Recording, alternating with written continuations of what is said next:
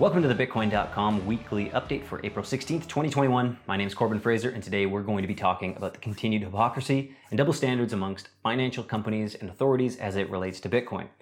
Our top story concerns Europe's largest bank, HSBC, which is blocking its customers from buying shares of companies that hold Bitcoin. News of the ban emerged this week when a Canadian customer of HSBC's Invest Direct product tweeted a message he'd received from the bank. The messages said HSBC would not facilitate, buy, and or exchange products related to virtual currencies or products related or referencing to the performance of virtual currency. Whew, a mouthful. The message went on to call out the customer's MicroStrategy holdings specifically, labeling the company a virtual currency product.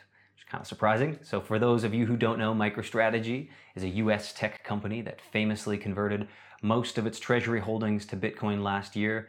You've probably seen Michael Saylor on YouTube with his laser eyes talking about Bitcoin.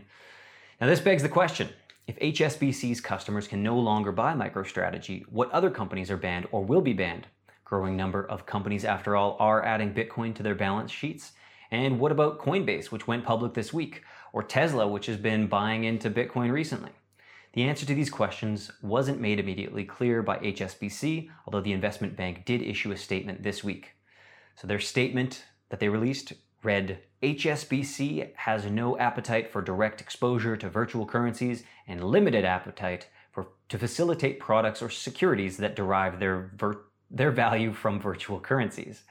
HSBC's aversion to virtual currencies in general is a policy designed to protect the bank from being embroiled in further anti money laundering scandals. Some of you might remember that back in 2012, HSBC was ordered to pay a $1.9 billion fine in the US for facilitating money laundering. Whoops. What's not clear is how preventing customers from buying shares in companies that derive their value from virtual currencies would protect HSBC or its customers from further scandal. In that regard, it would seem that HSBC's stance here is a thinly veiled attempt to put the brakes on Bitcoin's growth and adoption. Moving on to another case of do as I say and not as I do, it seems that the FBI has been using Bitcoin mixers to obfuscate its dealings with seized BTC. A new report details just how far the Fed has gone to avoid transparency and accountability when it's dealt with seized crypto.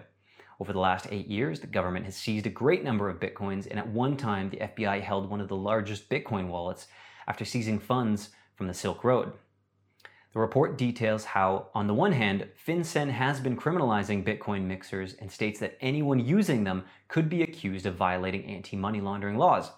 But on the other hand, it appears that the feds have seen fit to employ those same mixers to obfuscate their own dealings this whole time.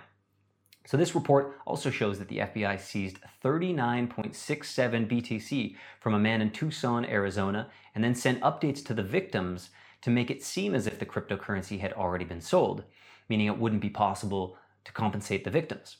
However, blockchain data shows this wasn't the case, and the implication is that the FBI itself may have had something to do with those missing funds.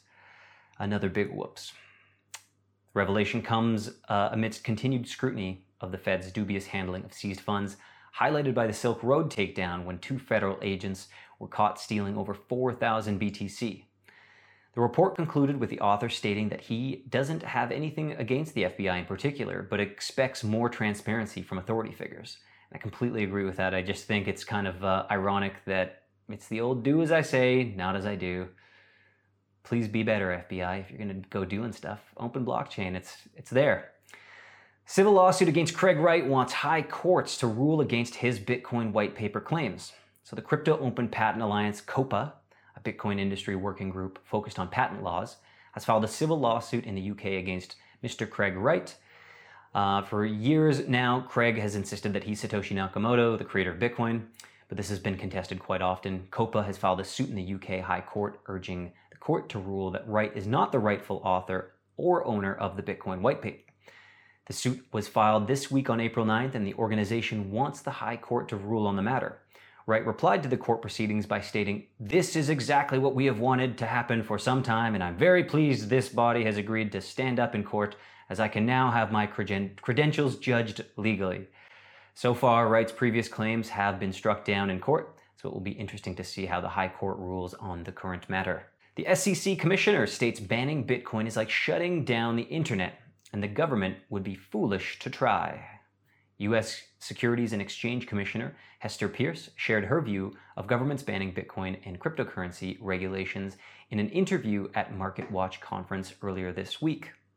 When asked, she stated that banning Bitcoin would be akin to shutting down the internet and added that the government would be foolish to try.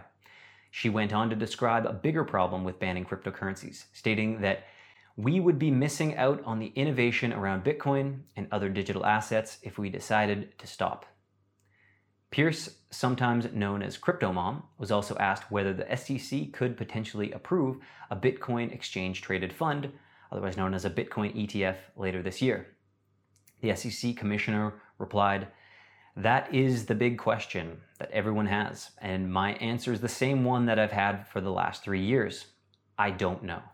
Since issuing her statement, the Senate has confirmed Gary Gensler as SEC chairman, so we'll be waiting with bated breath to hear his stance on a Bitcoin ETF moving forward. When asked about the Bitcoin market as a whole, the commissioner stated, In the three years that I've been in the commission, the market has matured tremendously. We are seeing a lot of institutional interest in the market. We are seeing a sort of quasi exchange traded products in it as well. Well, what do you think? Will the Biden administration and SEC pave the way for a Bitcoin ETF to debut in America this year?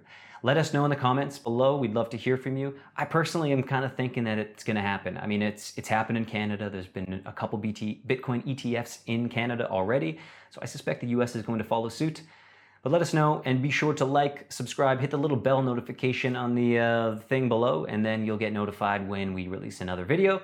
And uh, of course, go check out the Bitcoin.com wallet over at wallet.bitcoin.com. It's a non custodial wallet. It's the fastest wallet, the easiest wallet, wallet to get your friends set up with, and uh, it's a piece of cake to use. Go check it out. Give us a little uh, review on the app stores as well. We'd love that. And uh, we'll see you guys next week. Ciao, ciao.